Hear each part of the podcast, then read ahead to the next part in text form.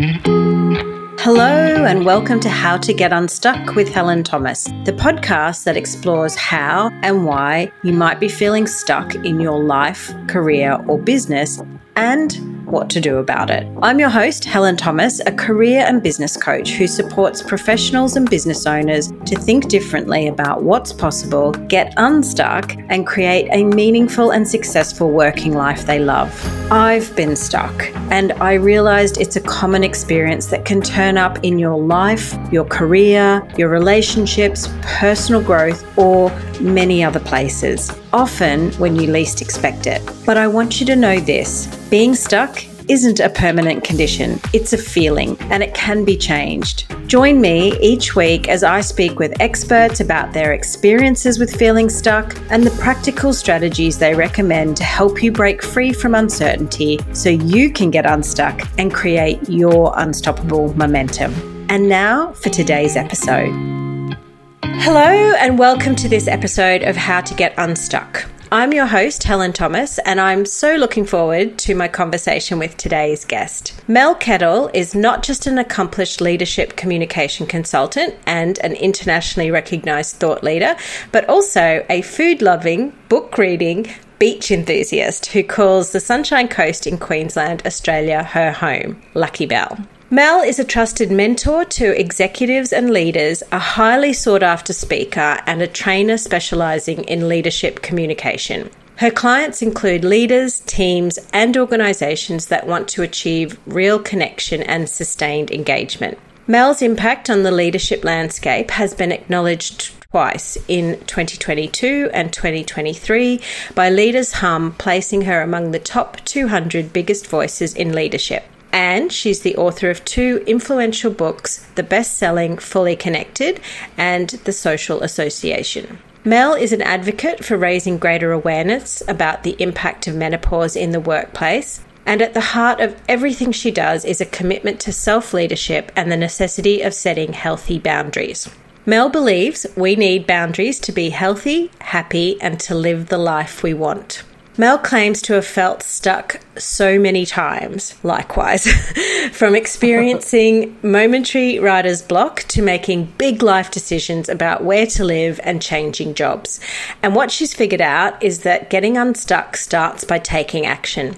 Even just a small step like going out for a walk or listening to some music.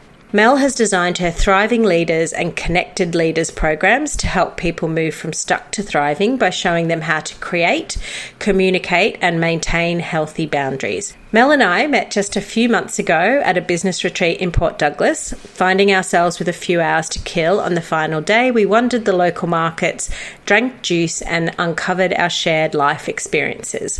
The conversation that commenced that day continues. I always look forward to our chats because Mel is so very generous in sharing her insights and practical wisdom. I can't wait for you to hear from her. Mel Kettle, welcome to How to Get Unstuck. Oh, thanks so much, Helen. It's so good to be here. And that afternoon in Port Douglas, or that day in Port Douglas, I can guarantee I wouldn't have been drinking juice. I would have been mainlining caffeine because I had a killer hangover. I think we might have had iced coffees. Well, I think I might have had an iced coffee. Anyway. You might have had an iced coffee. I'm pretty sure I would have had the strongest long black I could find. Possibly. So, Mel, you say that you've been stuck many times. So, I'm curious to know about when this happens. So, what is or was or other types of situations that turn up for you and where you find yourself feeling stuck? I've been stuck, as you said in my intro, so many times. And there's times of, in my life where I've had fairly big and significant periods of feeling really stuck.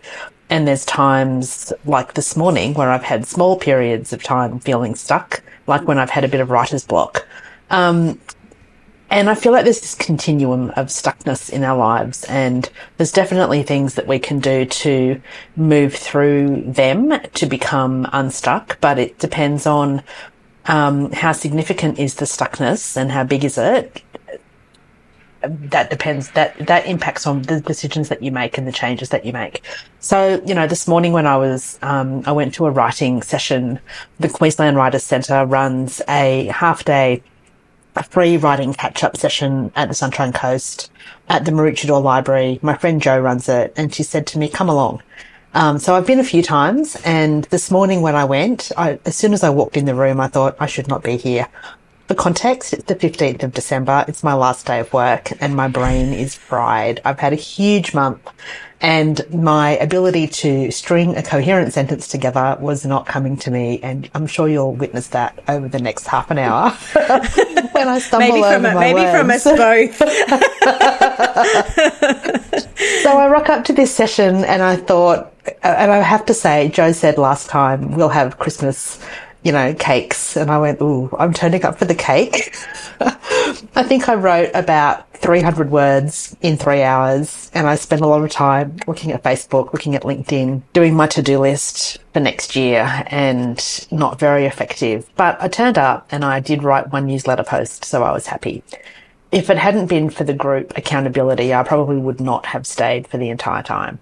Uh, so that was just a small little stuck. At times when I've been stuck more significantly have been, you know, just in life in general. I was really stuck when I was living in Sydney in my late twenties. Now I look back, I realize that I was going through fairly significant burnout and I just felt like every day was Groundhog Day. Um, to get unstuck from that over a period of about 48 hours, I quit my job, ditched my boyfriend, cut my hair off, and decided to move from Sydney to Brisbane.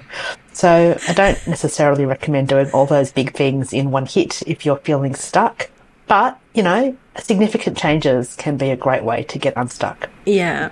And it's interesting, isn't it, that that feeling of Groundhog Day, it is often how it presents or sort of manifests that stuckness, but often people don't necessarily recognize it as stuck at that time. It's just, I mean, you know, there are other words I guess people use trapped or drifting or, you know, some sort of inertia, I guess they're all related. So when when that big stuff was happening to you, how was it impacting your life at the time? So I actually didn't realize that I was stuck until I took three weeks off work for Christmas. And um, I was running conferences and events and just we had we had so much work going on it was ridiculous. My team of six people, which included me, ran 300 events in 12 months. And so it, it was really difficult to take time to think about what I was doing, where I was going. I had no time for reflection. I had no time to review. It was just one event's done, move on to the next one. And quite often I was juggling, you know, five, six, seven, ten events at a time. And so it was just go, go, go. And it wasn't until I stopped work probably around the 15th of December, um, and took three weeks off that I realized I was deeply unhappy. I felt like I was in a rut the guy that I was dating was just so bad for me on so many levels. You know, he wasn't a bad guy. He was a great guy, but we were just wrong for each other. And I hated living in Sydney. I was not earning enough money to live the lifestyle that came even close to what I wanted. Um, the majority of my income went to pay my rent. And I was just, I was deeply unhappy. I was also suffering from huge stress, which was showing up in the form of huge blood, really high blood pressure, chest pains.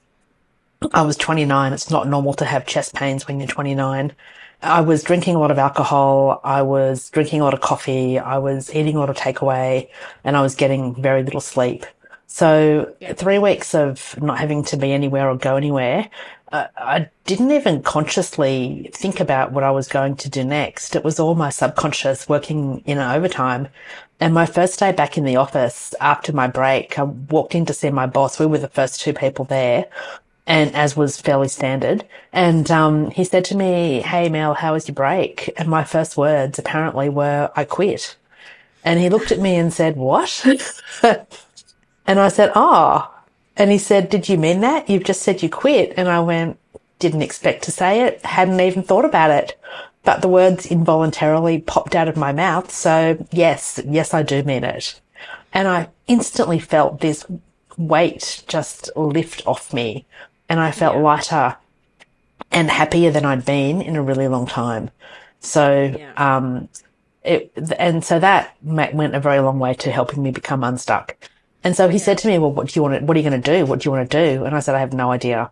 I will need to get another job. I have like, I had a lot of savings, which was good because, um, even though a huge amount of my income went to pay my rent, I didn't spend money on anything else because I was working 80 hours a week and had no time yeah. to do any, to go anywhere or to go shopping or anything. Um, and so I had some savings. So I said, well, let's just work out what me leaving looks like. I don't want to leave you in the lurch. I can wait till we find a replacement. I, and I can, you know, do a really solid handover because it was a really, you know, they, we were looking after an important client and I didn't want to leave anybody in the lurch. Good old people pleasing tactics there. No boundaries. We'll talk about that later.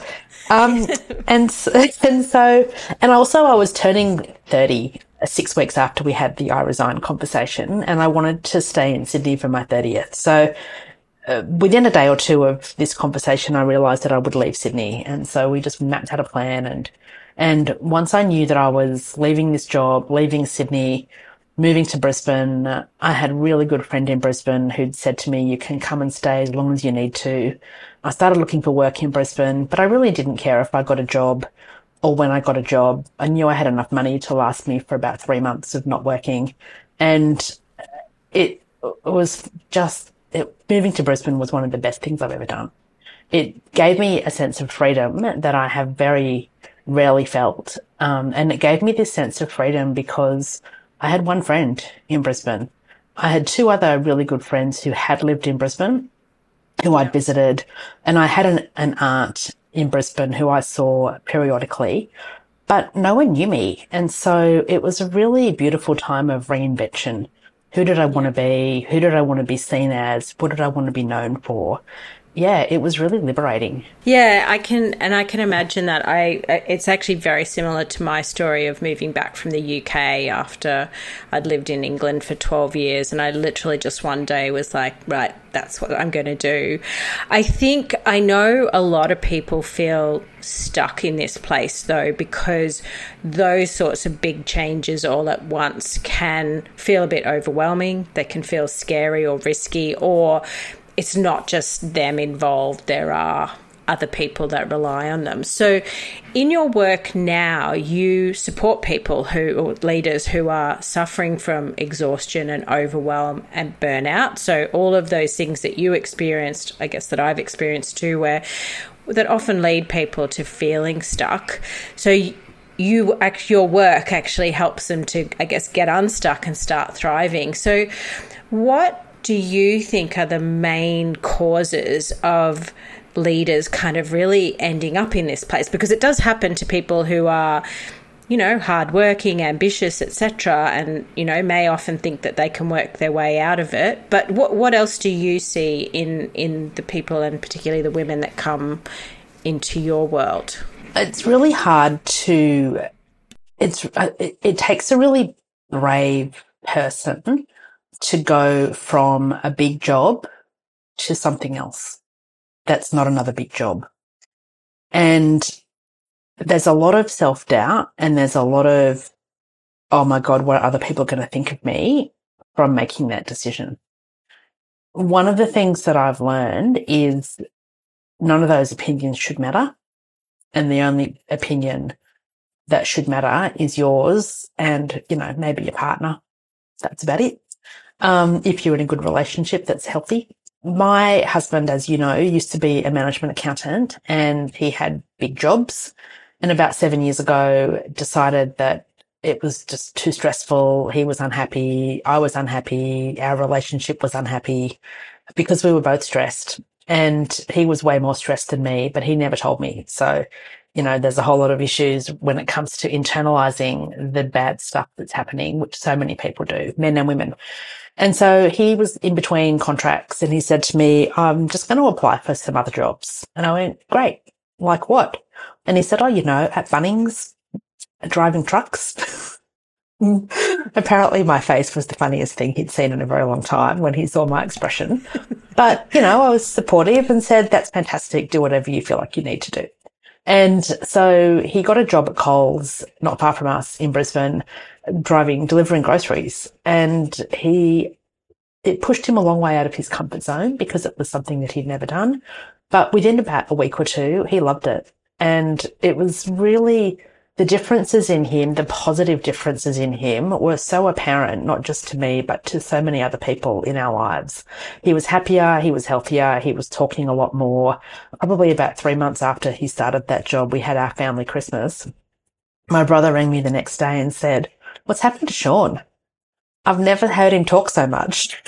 and the, the difference was profound what was really interesting though, and he's been now, he's been there for seven years now, and he did go back to working as an accountant for a short period, realized that the stress wasn't worth it, went back to Coles.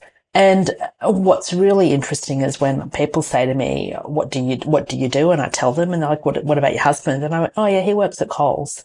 And like, oh, what in a senior executive position? I'm like, no, he was delivering groceries and now he just works at Coles, our local Coles restocking shelves, talking to customers, doing the shopping for people that have online delivery orders. And it, the looks on people's faces are just, there's a lot of judgment, let me say. And so when my clients come to me and say, I would love to do what your husband does. I would love to have, take a job that has less pressure, fewer hours. I don't care if it pays me less money, but I'm not, I, I, what will people think? I don't know how I can do it.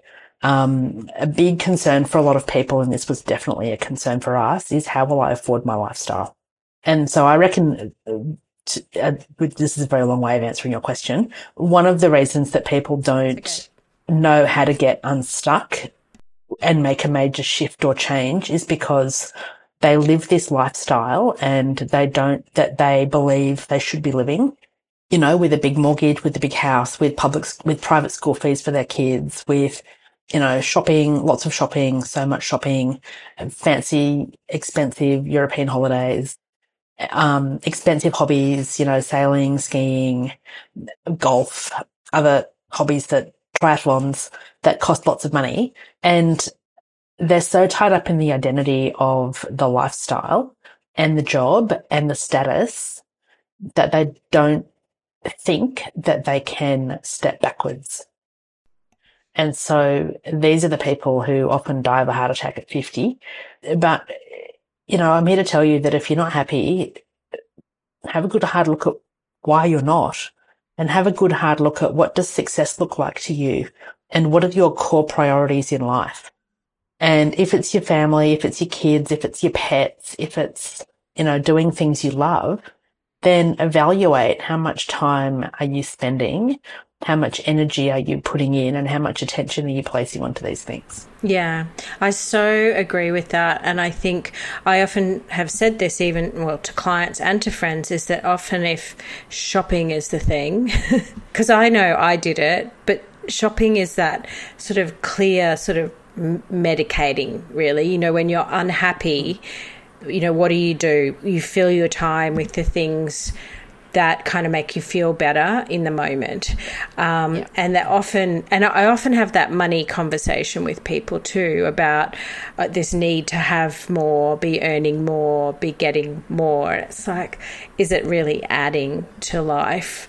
And mm. yeah, so it's interesting, isn't it? That that sort of fear that we all have, and maybe it's a cultural thing, maybe it's a societal thing about what are other people going to think of us you know yep. what is going to happen if we make this change what will everybody else say? And it can be ourselves too right? Because we've been kind of conditioned that way. Oh, absolutely. Absolutely. But you know if money is the thing that's stopping you then have a look at what do you really need to spend? You know we had not long after sean and i bought our first house together with a mortgage that we could barely afford he lost his job and he got another job very quickly. Thank goodness it was before the GFC. Um, but it paid a lot less.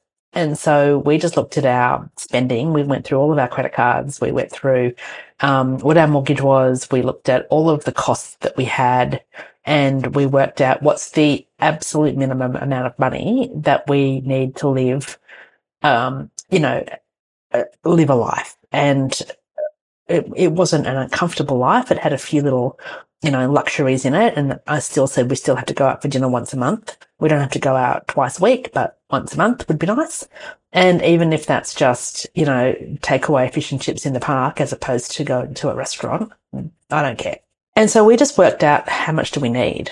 And it's amazing how much you don't spend or how much you don't really need of what you're spending. Um, we also lived in a four bedroom house between the two of us plus my stepson. Um, and I had an office because I was working for myself at that stage. And so we had a guest room and I said, if push comes to shove, we can get a tenant.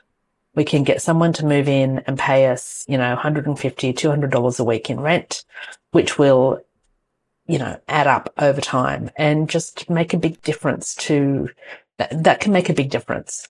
And so fortunately we didn't need to do that. But, you know, there's always ways you can save if you put your mind to it. And, and if you've got that big job, I mean, I know that there's a lot of Australians really struggling right now with the cost of living pressures and interest rate rises and mortgage and rent increases. Uh, but, and I'm not referring to you when I say this, but if you're in a big job, earning a few hundred thousand dollars a year and your partner's earning a few hundred thousand dollars a year and you're deeply unhappy, have a think about why. Yeah, yeah, totally agree. Ready to finally stop talking about fixing your career and actually start doing it? If you're a corporate professional, freelancer, or business owner feeling trapped or bored in your work and stuck figuring out what to do about it, you need the Fix Your Career quiz. This two minute quiz shows you exactly where to start and the first steps you can take to create the career you really want. Head to fixyourcareer.com.au to uncover what's keeping you stuck and the steps you can take to kickstart your progress. So that leads us neatly to one of your favourite topics, which is boundaries. So, what are the signs that we should be more aware of setting boundaries or that might indicate that we need to set better or healthier boundaries? Yeah, the things that I have noticed, both in myself and in others, if you're feeling overworked, if you're feeling really stretched, if you're the go-to person for everything, you know, that expression, if you need something done, ask a busy person. It's normally because that busy person is a people pleaser who doesn't know the meaning of the word no. If you are feeling resentful because you believe that everybody else has a better life and you don't, if you don't like saying no when you're asked to do other things at work, or if you're asked to go out every night of the week, or, you know, if you just don't like saying no, if you lend money and stuff to people and you never get it back or you don't get it back in a timely way and you resent that, they're all signs that you probably need to put some healthy boundaries in place. So, why do you think that we collectively, um, including myself, because I ticked a few of those boxes that you just mentioned. Um, why do you think we're so reluctant to, well, I guess firstly, set, but maybe the more important question is to keep those mm. boundaries? So there's they're two very different areas. I think one of the reasons that a lot of women in particular don't like setting boundaries or don't know how to set boundaries or don't even know that they can um, is because as women we're so often brought up to serve others and to put ourselves last. And so when you serve others, you uh, say yes to other people. You go out of your way to, you know, prioritize every other person other than yourself. And so that's one reason why I think a lot of people don't have healthy boundaries. A lot of my clients, I just, they need someone to give them permission to say no. They need someone to give them permission to resign from that volunteer committee that they're on. They need someone to give them permission to um, not do the thing that they don't want to do. And I find that really sad, but there's so many people, women especially, who are uncertain and who lack the confidence to say, to put themselves first and prioritize themselves. When it comes to keeping healthy boundaries, the number one reason that I believe people don't keep healthy boundaries is because they never communicate them. So it's one thing to set a boundary. It's another thing to tell people. So if you don't want to stay at work past five o'clock on a Wednesday because you've got a Pilates class at 5.30 and it's a 15 minute drive away, you're the one that needs to tell people that. So you need to be saying to whoever needs to know, particularly if it's people who ask you to always stay late, you know, say, I can't stay late on Wednesdays anymore. I have to leave by five o'clock. I have a 5.30 Pilates class. If I don't go, it's going to cost me $30. So, you know, you shouldn't have to give a reason, but sometimes you do.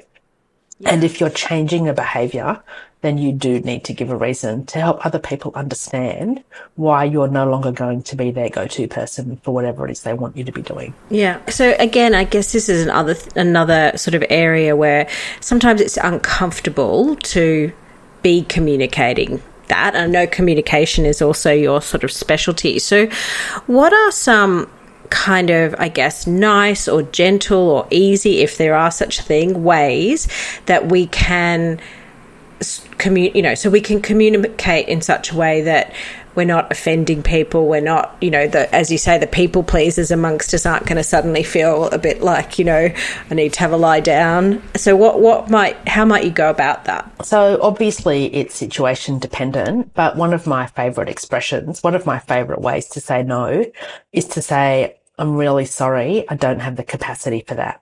I'm not able, or, or I'm really sorry if it's to go to a function or to do something I don't want to do. I just say, I'm really sorry. I'm not available.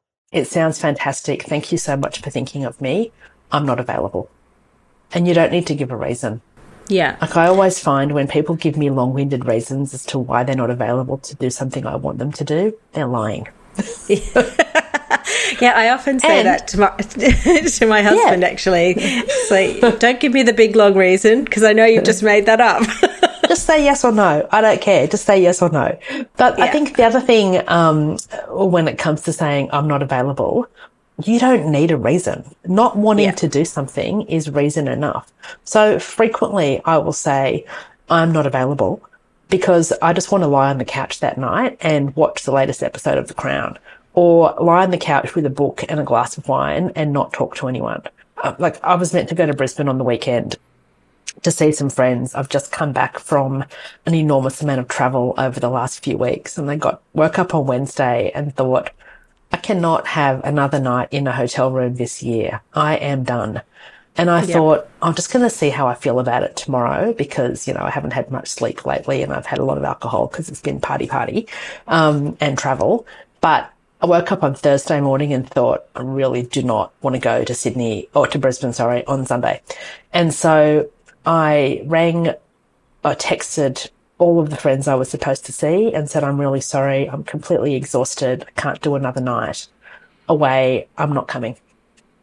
I'll see you in January or I'll see you. I had a friend from Adelaide who was coming and I said, I'm hopefully going to be in Adelaide next year. I've just pitched to speak at a conference in Adelaide. Um, I'll let you know. I'll see you there. Yeah.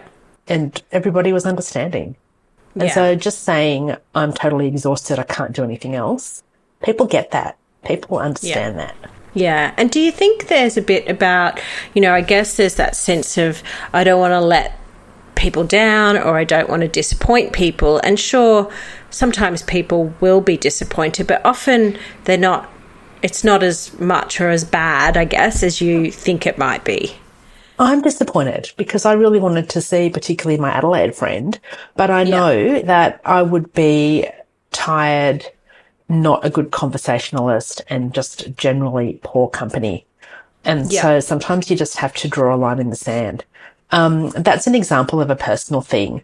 A lot of the people who I work with uh, find it really hard to establish and maintain healthy boundaries at work, particularly when they're getting loaded up with more and more and more work. So one of the things that I suggest if you're one of those people who's just uh, being asked to do more and more and more at work with, you know, no more people or resources to help you, go back to the person who's asking you to do the work, especially if it's your direct manager and say, that sounds great. As you know, I'm already working on this project and this project and this project or, you know, this thing and this thing and this thing. Um, can, can, can we prioritize what's really important? Because they're not all going to get done to the standard that I know you expect. Yeah. Yeah. So how can we together prioritize? Yeah. And it's such a good point too. I recall I had someone working for me and of course she was the best person I had. So I just kept giving her stuff to do not even thinking for a moment. And of course, one day she finally said to me, Helen, I just can't take anything more. And that it was only at that point. So I often say to people too, make sure you tell people because this is the thing. That's when you end up burnt out, right? Because you're just taking on more staff and you haven't actually at any point said, I don't have any I don't have any more capacity. Exactly what you've said. So I love that. I think it's such a good tip for people. And as a leader, we need to be better at recognizing when our people have hit capacity. Like Yeah. we need to be, it, part of our job is to be mindful of what we're giving people to do and what our people are thinking and feeling. And so many leaders that I see are really bad at that. They don't, they're so wrapped up in themselves that they forget that they actually need to be conscious of the people in their team. And Yeah. so the better you know your people, the more you'll recognize a pattern change or a behavior change. And when people are overloaded, overworked, overwhelmed and stuck, their behaviors change. Yeah. Um, and the, if you are asking the right questions, listening to the responses, observing their behaviors, then good leaders and good managers will recognize those changes and do something to prevent them from getting worse. Yeah. Yeah. And I think that's such a good tip for leaders, right? Is you should always be observant and understanding. I I I agree. I think it's so so very important. Now, I hope you don't mind if we switch topics a little bit because I did want to ask you about the M word. As I mentioned in the intro, you're an advocate for raising awareness on the impact of menopause in the workplace. And I know for me, I started experiencing perimenopause while I was still in my corporate job, and it was not something I ever spoke about or shared with anyone else, even people of a similar age group. um, so I know it's a really big topic, and we definitely don't have time to discuss it like in its totality. But I'd love for you to tell us a little bit about, you know, why it's so important that we shine a light on this subject, particularly when it comes to workplaces. So the data tells us that approximately 20% of the Australian workforce is currently undergoing perimenopause, which is women in their 40s. Menopause is really just one day, marks 12 months since we last had our period. And the average Australian woman, that one day happens when they're 52 or 53. However, there's this very lengthy period of time in the lead up to it called perimenopause, and that can start when you're in our late 30s. Perimenopause is when our hormones start changing, and when our hormones change, a whole lot of really crappy things can be happening to our bodies and our brains. We can have hot flushes, we can have night sweats, we can have um, brain fog, short term memory loss, dry skin, itchy skin. No one tells you about the itchy skin.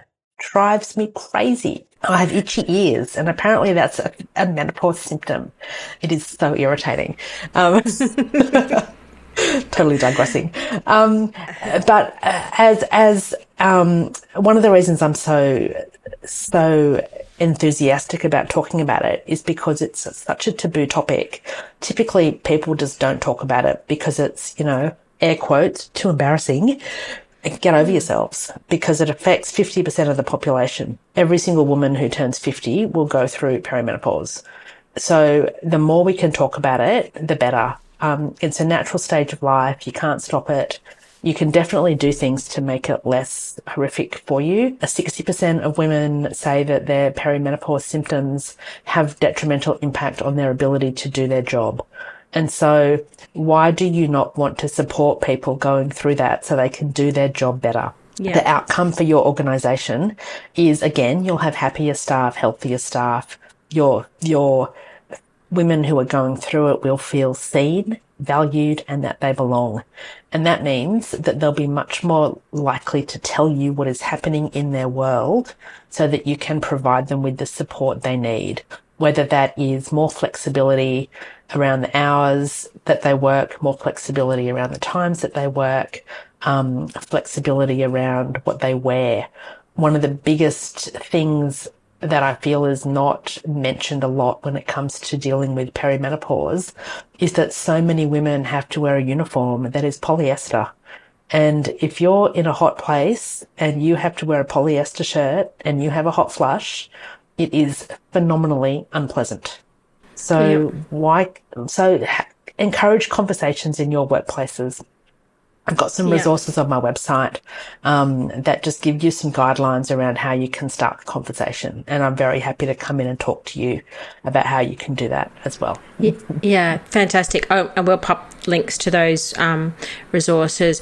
Yeah, and it's interesting, isn't it? Because I think we're so much better in the workplace these days. Maybe it's still not perfect, but better about you know supporting parents um, and new parents through the process of that kind of fairly significant life change and yet this one is still so as you say taboo. It's just something and i know for me it was just not even something i would ever have mentioned to anyone i was working with. And even now you know we're all talking about it a bit more I- still kind of catch myself sometimes before actually saying anything because I'm like, oh, who am I with? Is this the right crowd, um, Oh, etc. but I tell yeah, I tell everyone I was on a stage giving keynote at a big conference and I forgot my words.